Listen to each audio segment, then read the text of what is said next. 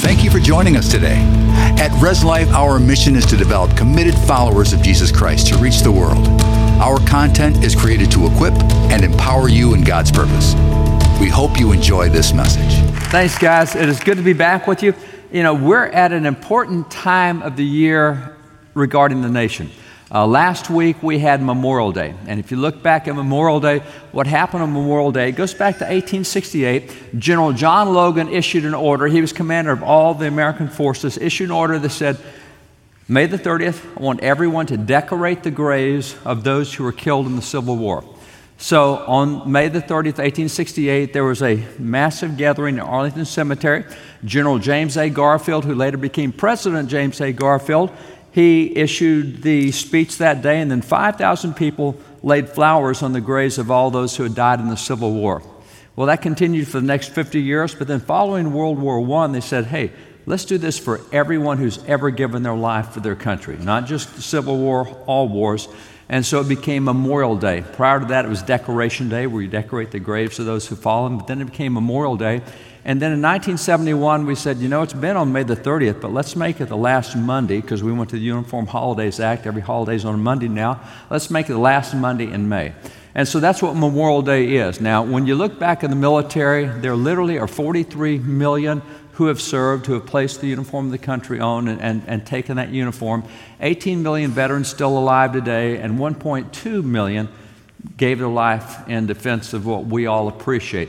So it's that 1.2 million that we celebrate. We really don't celebrate. We commemorate, we honor on Memorial Day. The 43 million, the 18 million, that's Veterans Day. But Memorial Day is when we look at those who paid a sacrifice for, for what we enjoy, our freedoms. So that's Memorial Day, and what we do on Memorial Day is literally what the scripture tells us to do. We render honor to those whom honor is due. And so that's what we did last week. Now, as we come to this week, having passed Memorial Day, we start kind of looking toward the future. And as we look toward the future, over the next couple of weeks, we'll be looking toward Independence Day. Fourth of July, actually. This is Happy Birthday America. It's our national birthday.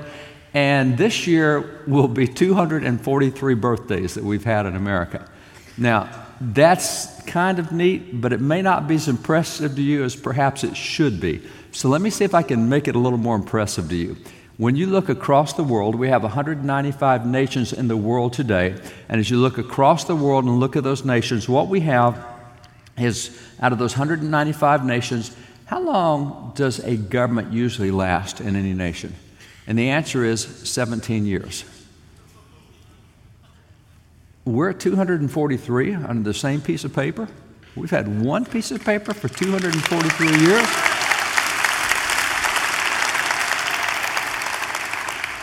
That's pretty cool.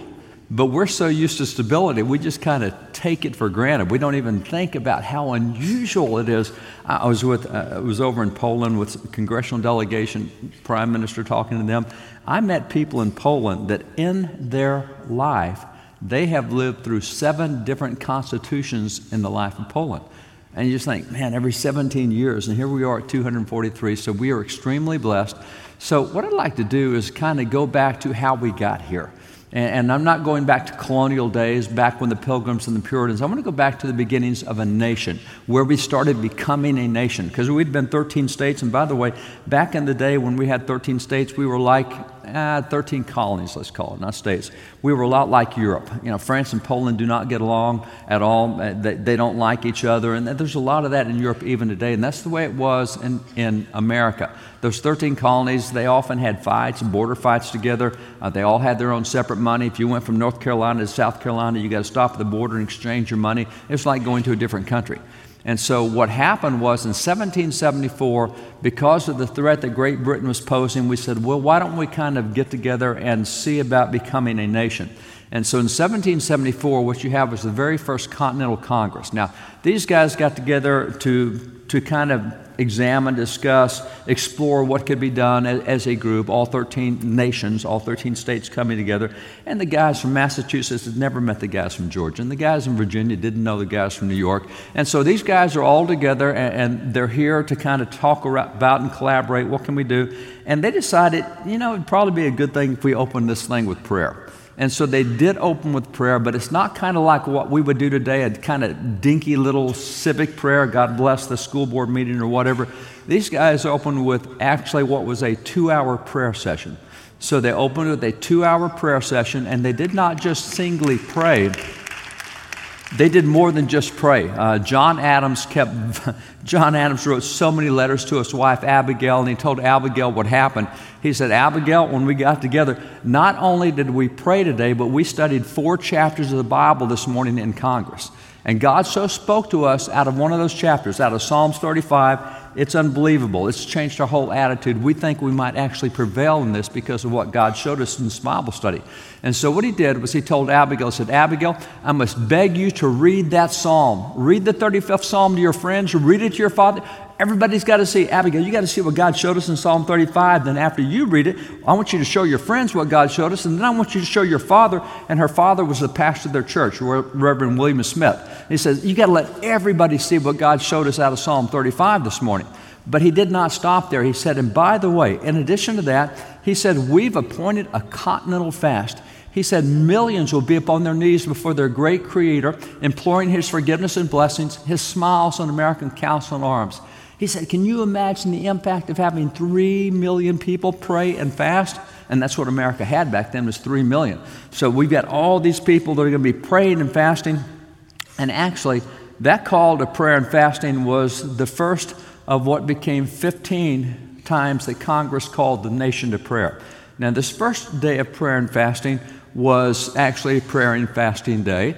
And so they prayed and fasted about the difficulties they saw. And it's interesting, if you watch the records of Congress, the records of Congress is required by the Constitution. It records everything said on the floor of the House and Senate all the way back to 1774. If you want to see what your congressman or your senator did last week, you go to the records of Congress. We still record it, it's all there. If you go back at, at that point in time, if you look for this day of prayer and fasting, You'll find that just a, a, few months later, there's another day of prayer called, but it says, Hey, you remember that prayer and fasting we did back here? Look how God answered all the prayers. And he goes and ticks off all the, the answers to prayers. And so they call for a day of prayer and thanksgiving. And so 15 times it's a day of prayer and fasting. Oh man, look how God answered the prayers. Day of prayer and thanksgiving. Further downstream, oh, we got to get God's help again. Prayer and fasting. Further downstream, prayer and thanksgiving. So it goes 15 times back and forth. They're very good not only to ask God for prayer, for, for help, but also to thank God when help comes. Now, it's interesting. Not only did Congress call the people to prayer, you'll find that by the time you get to 1815, there were, oh, excuse me, 1815, there were 1,400 official government issued prayer proclamations in America. So by the time you get to 1815, on 1,400 occasions, the government has called the people to prayer. Not the church has called the people to prayer. The government has called the people to prayer. Now, when you look at some of these proclamations, there's one in the middle there. You can kind of see one that says John Hancock right under the, the word 1400. John Hancock was the governor of Massachusetts, and John Hancock issued calls to prayer. Here's one we own. We own about 120,000 documents from before 1812. So I own thousands of handwritten documents of these guys and, and things like this prayer proclamation. And this, this prayer proclamation is a day of public fasting, humiliation, and prayer. Now, it's interesting, John Hancock called the state of Massachusetts to prayer on 22 separate occasions. Why would John Hancock, what would he be asking the state of Massachusetts to pray and fast about? I mean, what is, what is it that he calls them to do? I'll show you what he said. Now, here's what he said He said, I want the people of Massachusetts to pray and fast that the kingdom of our Lord and Savior Jesus Christ may be established in peace and righteousness among all the nations of the earth. Another prayer proclamation, he said, I want you to pray and fast that all nations may bow to the scepter of our Lord and Savior Jesus Christ, and that the whole earth may be filled with his glory. On another occasion, he said, I want you to pray and fast and confess our sins before God and implore his forgiveness through the merits and mediation of Jesus Christ, our Lord and Savior. Another occasion, he says, I want you to pray and fast he said, I want you to pray and fast that the spiritual kingdom of our Lord and Savior Jesus Christ may be continually increasing until the whole earth shall be filled with His glory. Now, you can imagine what would happen today if any governor issued a call like that, but especially Massachusetts, really? I mean, we got Massachusetts praying and fasting, the whole earth comes to know Jesus Christ. See, this is not the image that we get of what happened with our founding fathers back then. The, the way we do history today is so pathetically poor in education. And that's why when you actually look back to what the documents are, you find that, you know, America was maybe founded a little differently than what I've been taught, than, than what I perceive. So you have John Hancock. And So here's this, this time of prayer and fasting that's going on. Well, with all this prayer and fasting, about, I don't know, maybe six, eight weeks after John had written that letter to Abigail saying, Here's what we're going to do, have a day of prayer and fasting, he wrote her back with another letter. And he said, Abigail, he said, You remember that day of prayer and fasting we had several weeks ago? He said, You're not going to believe what's happening now. So he wrote her and he started telling her what had happened. And in telling her what had happened, he said, he said It's inexplicable. But Colonel Smith and a group of his men has just captured a British fort and we've just captured a 64 gun British man of war and a 20 gun British man of war. And you listen to that, and today we say, so what's the big deal? That's how you win wars. And Colonel Smith and his guys should capture a British fort. I mean, that's what they're designed to do. No, it's not what you think it is. Now, I got two kids active duty military right now, and so there's probably a lot of veterans here among us, probably a lot of officers among us. What I'm going to tell you is not in any way to disrespect the officers that are here. But back in the American Revolution, when we're trying to build a military, we did not have one. Great Britain was our military. All we got is a bunch of shopkeepers and a bunch of school teachers and a bunch of farmers, and we're trying to take on the greatest military in the history of the world at that point. We're trying to take them on with a bunch of just average citizens. What happened back then was, as we're building the American Army, if you can recruit 20 people to come serve with you, you get to be their colonel. And that's how you became an officer in the American Revolution. Pretty easy. You just get guys to go serve with you. So when John Adams says Colonel Smith and a group of his men just captured a British fort, what he's actually said is Farmer Smith and a bunch of his neighbors just captured a British fort, which makes it super impressive. And so he's going, Abigail, you're not going to believe this. And Abigail, we captured a 20 gun British man of war and a 64 gun British man of war, which is really impressive considering we did not yet have a Navy at that point. Well, actually, we kind of did have a Navy. It was, if you ever want to see the American Navy in the Revolution, what you do is you go to the Smithsonian Museum, go up on the third floor. On the third floor, you get to see it right there. It is the gunboat Philadelphia. It is not much more than a rowboat with a cannon in each hand. That's got to scare the British to death when they see that coming at them. so you got all this stuff going on. And so John Adams, he said, We've been talking about what we're seeing here. And he said, Here's the conclusion we came to. He, he said, It appears to me that the eternal Son of God is operating powerfully against the British nation. He goes, Yeah, that's right, because there's no other explanation for what was. See, this is their writings. This is what they saw. They were the ones who lived it, who saw it, who felt it. They're asking for prayer, they're fasting for God's intervention, and they're saying, This is a God deal that's happening as you move throughout that early uh, American independence time, if you go to 1777, 1778, that's the winter at Valley Forge. We know that that was a particularly tough time for the American Army. Um, we lost between 12 and 15 soldiers every day dying at Valley Forge. And George Washington would go out among them, try to keep the morale high, but it was just, it was a tough, tough, tough time in the life of the American military because we were really young. We're, we're not winning battles to, to speak of and we got 12 to 20 guys, 12 to 15 guys dying every day. And so Washington, I mean, he really he wanted God's help, and, and, this is where one of the famous paintings was done at Valley Forge. And you see Washington kneeling in prayer here, which is the way you often see him painted. Uh, for example, in the Congressional Chapel of the U.S. Congress, Washington kneels in prayer. Outside Federal Hall in New York City, where the first Congress was, is the, the painting of Washington kneeling in prayer. There are so many depictions of Washington kneeling in prayer. They have a statue of Washington kneeling in prayer at Valley Forge.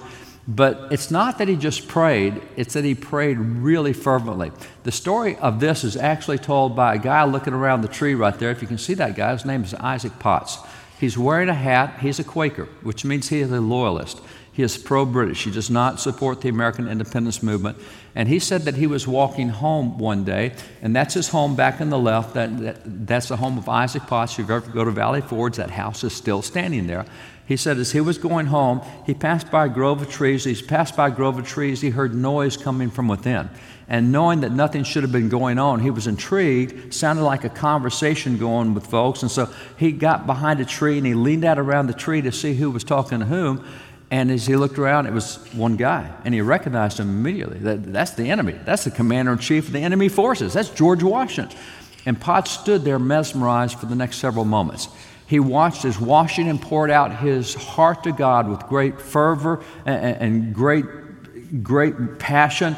And Potts just stood there and watched his enemy pray. And Isaac finally got back behind the tree. He backed away from the tree and he went on home. When he got home, his wife Sarah picked up the rest of the story. Said that he came in, he went over the table, he sat down, he put his elbows up on the table, he buried his head in his hands, and he said, It's over, it's over, it's all over. She said, What are you talking about? It's over, it's over, I tell you it's over. What's going on? I just saw the leader of the enemy forces pray. And when a man prays like that, his prayers are going to be answered. We're going to lose this thing, sure. It's over, it's over, it's over. He's convinced he's on the wrong side in this thing just because of how George Washington prayed. Now, that's significant because we don't think of him in that way today, but that's why so many paintings were done of him in prayer. We just don't know him as a man of prayer anymore. And when you look at what happened by 1778, when they were, after the Valley Forge, they came out and went to the Battle of Monmouth, and first real major kind of victory. For the first time, it looks like things are turning around. And Washington writes one of his generals, Thomas Nelson. Now, Thomas Nelson also signed the Declaration of Independence, but he's a general from Virginia. George Washington writes him, he says, Thomas, all the things that you and I have seen in battle, all, all, we've been through this now several years, all the things we've seen in battle, he says, the hand of providence has been so conspicuous in all this that he must be worse than the infidel that lacks faith and more than wicked that hath not gratitude enough to acknowledge his obligations. In other words, Thomas, if people have seen what you and I have seen, and if they don't feel an obligation to thank God, he said they're not just infidels, they're wicked. If you've seen what we've seen and you don't feel an obligation to hit your knees and thank God, you're just flat wicked. See, this is the way they saw what was happening, what was going on. Now, we had great guys. We had guys who sacrificed. We had guys who willing to do extraordinary things. But we also believed that God was helping us. And we saw that time after time after time. We finally get to the final major battle of the American Revolution, 1781 at Yorktown. As a result of the British laying down their arms at Yorktown, for the first time in 150 years, we were no longer under British law. It doesn't matter what the king says anymore because it doesn't apply to us. And the reason that's significant is because one of the British policies in America, now remember, Great Britain had a state established denomination, national church. And so if the king's an Anglican, we'll be Anglicans. If he's a Catholic, we'll be Catholics. Whatever Bible he uses, that's what we're going to use. And so, way back at the beginning of America, a law was passed by the king that says if you live in an English speaking colony in America, you can't print any Bible in English. You'll use what we tell you to use. It has to bear the, the impression, the seal, the approval of the king. You can't print your own Bible in English. But as a result of the British laying down their arms, our victory at Yorktown, for the first time, we are now able to print a Bible in English. And so it rolled off the press about 11 months later. That press is called the Bible of the Revolutions, one of the rarest books in the world, one of the rarest books in American history. At the time in 1782, they printed 10,000 copies. Today, there are eight copies left in private hands. I own one of those copies. And this, this book, who, who, now who did this? It's at the bottom there. It says that there's a guy named Robert Aitken. Robert Aitken is the official printer of Congress. He does all the printing for the Congress. Everything that Congress does, he prints.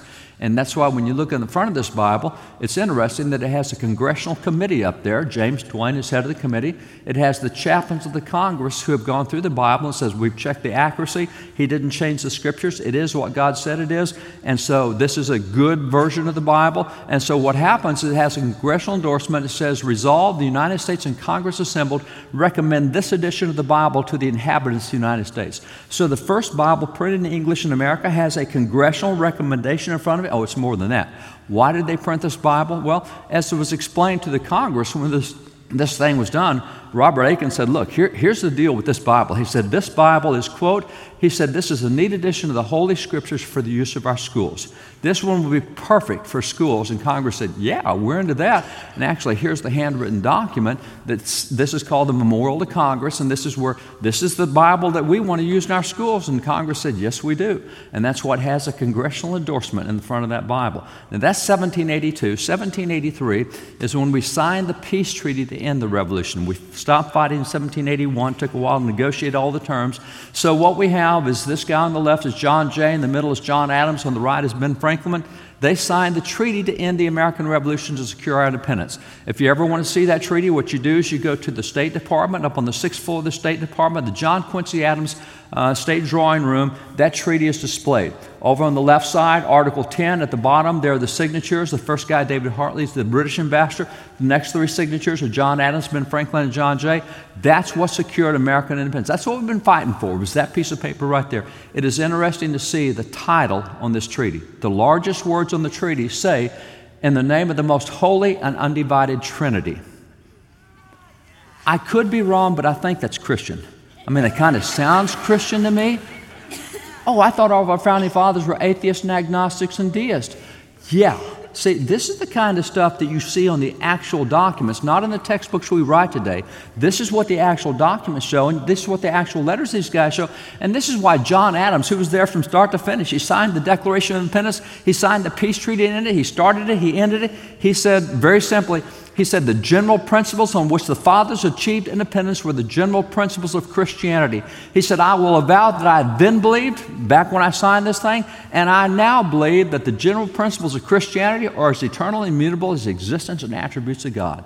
We did this on Christian principles. There's no question in my mind. See, that's what Adam said. He's the eyewitness to it. We weren't eyewitnesses, he was, and yet today we got our academic PhDs that know so much more than those who actually saw it. How crazy is that? Now, see, this is where it gets interesting to me because I like to collect the articles from those academics and PhDs. For example, this one America's Unchristian Beginnings. The founding fathers were deists who rejected the divinity of Jesus. Here's one where academics are speaking. The founding fathers were not Christians. I don't care what John Adams said, he doesn't have a clue what he's talking about. I have a PhD, and I'm telling you they weren't Christians. This is the craziness of what goes on. We got the eyewitnesses, we got the documents, but now we got people who are so much smarter than any truth that's back there. Same thing with this one. The authors of the Declaration were enemies of Christ. See, this is real common today. This is the kind of this this is an editorial that ran a whole chain of newspapers up and down the East Coast for Fourth of July recently. So you look at these documents and say, really, is that it? I, I speak at a lot of universities, a lot of law schools. I, I was at Duke University, great university, really sharp kids at Duke. Was at the law school there, and I put this slide up and I said, here's here's the guys we call the signers of the Declaration. Who can you name? And they said, well, there's Thomas Jefferson, and there's Ben Franklin, and Crickets just went dead silent. I said, 56 guys up there, you give me two. Come on, give me some more. Don't know anymore. Let me see if I can help you. So I just took them across the front. I said, okay, what you've got is you've got here folks like Richard Henry Lee on the front row, sitting right beside him. You have Samuel Adams right beside him. You have George Clinton. Then the guy looking backwards, the opposite direction, is Charles Carroll. Then on the front row, the light brown jacket is Robert Morris. And beside him is Benjamin Rush. On the back row with the hat, that's Stephen Hopkins. Next to him, you have William Williams. And down leaning on his elbow, you have Elbridge Gerry. Beside him, you have Robert Treat I just keep going across the line. And they all go, Who? Never heard those names before. Isn't it interesting? We've all been trained to recognize the two least religious founding fathers. We can find the two least religious, but we don't know anything about the rest of them. Let me point out of these guys who signed the Declaration of Independence, bunches of them were in Christian ministry, and actually 29 of these guys graduated from schools that we consider Bible schools and seminaries. They came out with what we might call a Bible school or seminary degree. They went to schools to train ministers. So you look at that, and that's a whole different tone from what we get today. That most of these guys came out of schools that, that trained ministers, and they were themselves involved in Christian ministry. Yeah, I'll give you an example. Take John Witherspoon. John Witherspoon, over on the right side there, he was the Billy Graham of his day. He was the most famous gospel evangelist in America. He had more than a dozen volumes of sermons. He also was responsible for the first family Bible ever done in America. He served on 100 committees in Congress. He is responsible for training almost one third of the founding fathers. He was the president of Princeton University. And if you look at his writings, you see things like this. He says, I entreat you in the most earnest manner to believe in Jesus Christ, for there is no salvation in any other. Acts 4:12. If you're not reconciled to God through Jesus Christ, if you're not clothed with the spotless robe of His righteousness, you must forever perish. Now, I could be wrong, but that's pretty good for an atheist. I mean, I'm really impressed with his theology as an atheist, as an enemy of Christ. That's, that's pretty good theology. See, we just don't know who John Witherspoon is. We have the same thing when we get to folks like Benjamin Rush. Now, actually, John Adams said that Benjamin Rush was one of our three most notable founding fathers. John Adams said you got George Washington, Ben Franklin, and Benjamin Rush. We don't have a clue who this guy is. Just like we don't know their faith, we don't even know their positions on, on, slavery. Oh, the founding fathers were a bunch of slave owners and racists and bigots. I put that same picture up at Southern University Law School, black law school. I said, Who owned slaves up there? We got one name of 56 founding, one name. They gave a second name, but it wasn't one of the 56. So I said, okay, you give me two names. So there's about 200 founding fathers. You give me two names. So they're all racist, bigots, and slave owners because you can name two that owned slaves. And I can go through all the others that didn't. Roughly three fourths of these guys were abolitionists. They hated slavery. They fought against slavery. This guy started the first anti slavery society in America. He actually owned slaves, didn't want to. Under British law, he was not allowed to free his own slaves, which is why he became an abolitionist. In 1774, as an act of civil disobedience against King George III, he started society to free slaves because King George said, You can't free slaves. He said, Watch me. So he did. He's an anti slavery guy. He led the national abolition movement in America. So I can go through all these kind of guys that we never hear about, but back to his faith this guy, with all that he did, he has so many political writings. He served in three different presidential administrations. He's the greatest physician in American history. He started five universities, three of them still go today. Just an unbelievable guy for what he did. And when you read his political writings, you find statements like this My only hope of salvation is in the infinite, transcendent love of God manifested to the world by the death of his Son upon the cross. Nothing but his blood will wash away my sins. I rely exclusively upon it. Come, Lord Jesus, come quickly. Sounds kind of evangelical to me. Yeah, he's one of our great atheist founding fathers. And by the way, he is also called the father of public schools under the Constitution. He's the first guy to say, here's what we need to do now that we're a nation, no longer 13 states, we're a nation. Here's what we need to do with education. He laid out a plan. He said, we'll never take the Bible out of public schools in America. He gave a dozen reasons we would never take the Bible out of public schools. He actually gave this warning. He says, the great enemy of the salvation of man, in my opinion, never invented a more effectual means of extinguishing Christianity from the world than by persuading mankind that it was improper to read the Bible at schools. He said, We'll never get to that point. We'll, we'll never get to where people don't want the Bible in schools. Really? We're at that point, and we're told the founding fathers are the ones who didn't want the Bible in schools. What happened to that first Bible printed in America that was done for the use of schools? See, this is the history we don't know anymore. And so we're told, oh no, public education is supposed to be secular. No, the guy who's called the father of public schools under the Constitution said it'll never be secular. We'll never take the Bible. We're too smart to take the Bible out of schools in America. Then you have founding fathers like Roger Sherman, the only founding father to sign all four founding documents, and he helped frame the Bill of Rights. Roger Sherman actually wrote the doctrinal creed for his denomination in Connecticut. When you look through his vast writings, you find statements like this. He says, Roger Sherman says, God commands all men everywhere to repent. He also commands them to believe in the Lord Jesus Christ and has assured us that all who do repent and believe shall be saved.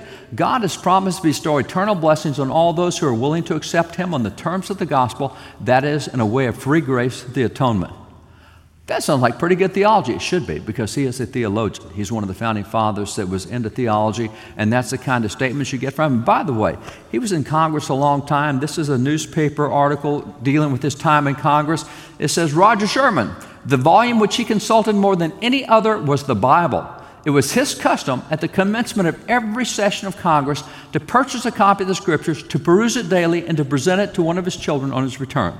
So every time he goes to Congress, he goes to the brand new Bible, and as he's reading the Bible, see, these guys believe you should read the Bible from cover to cover once every year. So as he's reading the Bible, he's making notes out there, annotating what God shows him as he's reading through the scriptures. When he gets home from Congress, he gives that Bible to one of the kids, and that's a big deal because Dad's really famous. He's a judge, he's the third most active member of the Constitutional Convention, he's the guy who gave us the Electoral College, he's the guy who came up with the bicameral system whereby we have a House and Senate. Guy's amazing what he did. He's really famous. So he gives the Bible to one of the kids. And by the way, he had to be in Congress a long time to get that done because he's got 15 kids. So that's a lot of Bibles. You got to go through a lot of time.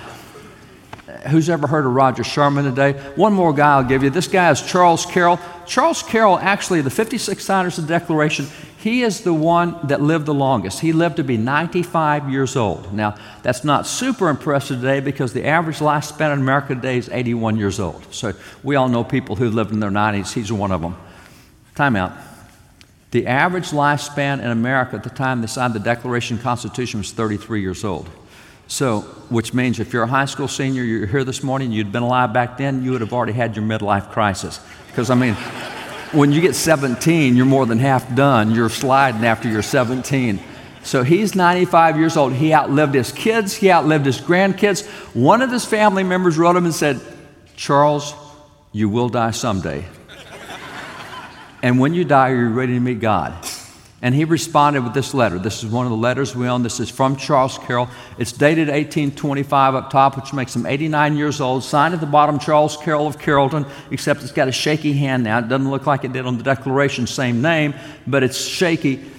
He says, Of course, I, am ready to meet God when I die. And he gives the answer right here. Why am I ready to meet God? Because he says, On the mercy, he says, On the mercy of my Redeemer, I rely for salvation, and on his merits not on any works I've done in obedience to his precepts. That's Ephesians 2 8 and 9. By grace are you saved through faith, not of works, lest any man should boast. Are you ready to meet God? Absolutely. Now, interestingly, when it came to the 4th of July, the 50th anniversary of the 4th of July, 1826, there were three founding fathers still alive John Adams, Thomas Jefferson, and Charles, Charles Carroll. But on the 50th anniversary of the 4th of July, Adams and Jefferson both died on that day, on the 4th of July, leaving him the only guy alive. Of the 56, he's the last one. New York City wrote him and said, We have an original copy of the Declaration. By the way, the Declaration that came out on July the 4th did not have signatures on it. That was not until August the 2nd, the one that we see. July the 4th, this is what they had. They said, We have an original copy of the Declaration. You're the last guy alive who gave us who helped give us the nation, who gave us our government. We want you to write your final thoughts on this declaration. We're going to display this publicly at City Hall in New York City. So they sent this to Charles Carroll. He wrote his final thoughts on it, and this is what he wrote on the Declaration. He says, I'm grateful to Almighty God for the blessings which, through Jesus Christ our Lord, He's conferred on my beloved country. When I look back over all the past decades, I can't thank God enough for what He's done for our country through Jesus Christ. Wait a minute, I, I, I thought these guys were enemies of Christ. How do we get away with them saying that today? We get away with them saying that because we really don't know these guys anymore. Now, I will tell you, we used to. Um, we've actually reprinted an old 1848 public school textbook where that every kid in America studied all 56 signers of the Declaration. We knew their character, their faith, their sacrifice, their family, knew all about it. We even knew the wives of the signers. We studied the late. Do you know how many wives of the signers gave their life in defense of liberty? How Elizabeth Lewis was made a prisoner of war and abused and beat up by the British and died as a result? We don't even know who the wives are. See, we used to know what was there for the country, but it's significant that when you look back to what happened on that original 4th of July, when, when they did the declaration, it's interesting what happened at that point. John Adams, Adamson talking about it with Abigail, he said, Abigail, he said, we've done it. He wrote her two letters on the day that they approved independence. He wrote her two letters that day. He said, We've done it. He said, I'm apt to believe that this day will be celebrated by succeeding generations as the great anniversary festival. He said, What we've done today, he said, I think future generations are going to look back to this and say, Hey, that's the birthday. Let's celebrate the national birthday. Now, that's pretty astute. Not many of us do something on a day and say, How are they going to see that 200 years from now? But he did. He said, I think future generations look back and think that this is a pretty big thing that we've done this day. So his question was, Is this something that should be celebrated? And he finally decided, yeah, I, I think this is probably worth celebrating. He said, he said, this day ought to be commemorated. He said, this day ought to be commemorated as a day of deliverance. This day, Independence Day, ought to be commemorated as a day of deliverance by solemn acts of devotion to God Almighty. He said, if you want to celebrate the 4th of July, make it a religious holiday. This is a time when we should stop and thank God for what. That's not quite the tone we have today on the 4th of July. But how would he know? He's just one of the guys who was there to do it. But see, that was what he thought. And do you know that for generations in America, Fourth of July was one of our top two religious holidays in America. Matter of fact, if I, if I take past that, that original time and go to John Quincy Adams, a speech he gave when he was really late in life, and, and now we're 62 years after the Declaration of Independence. He, he, he pointed out in that speech, he said, Why is it that the 4th of July is one of our top two religious holidays in America. And this is what he explained. John Quincy Adams says, The birthday of the nation is indissolubly linked with the birthday of the Savior, Christmas. It forms a leading event in the progress of the gospel. Wait a minute. 4th of July forms a leading event in the progress of the gospel dispensation.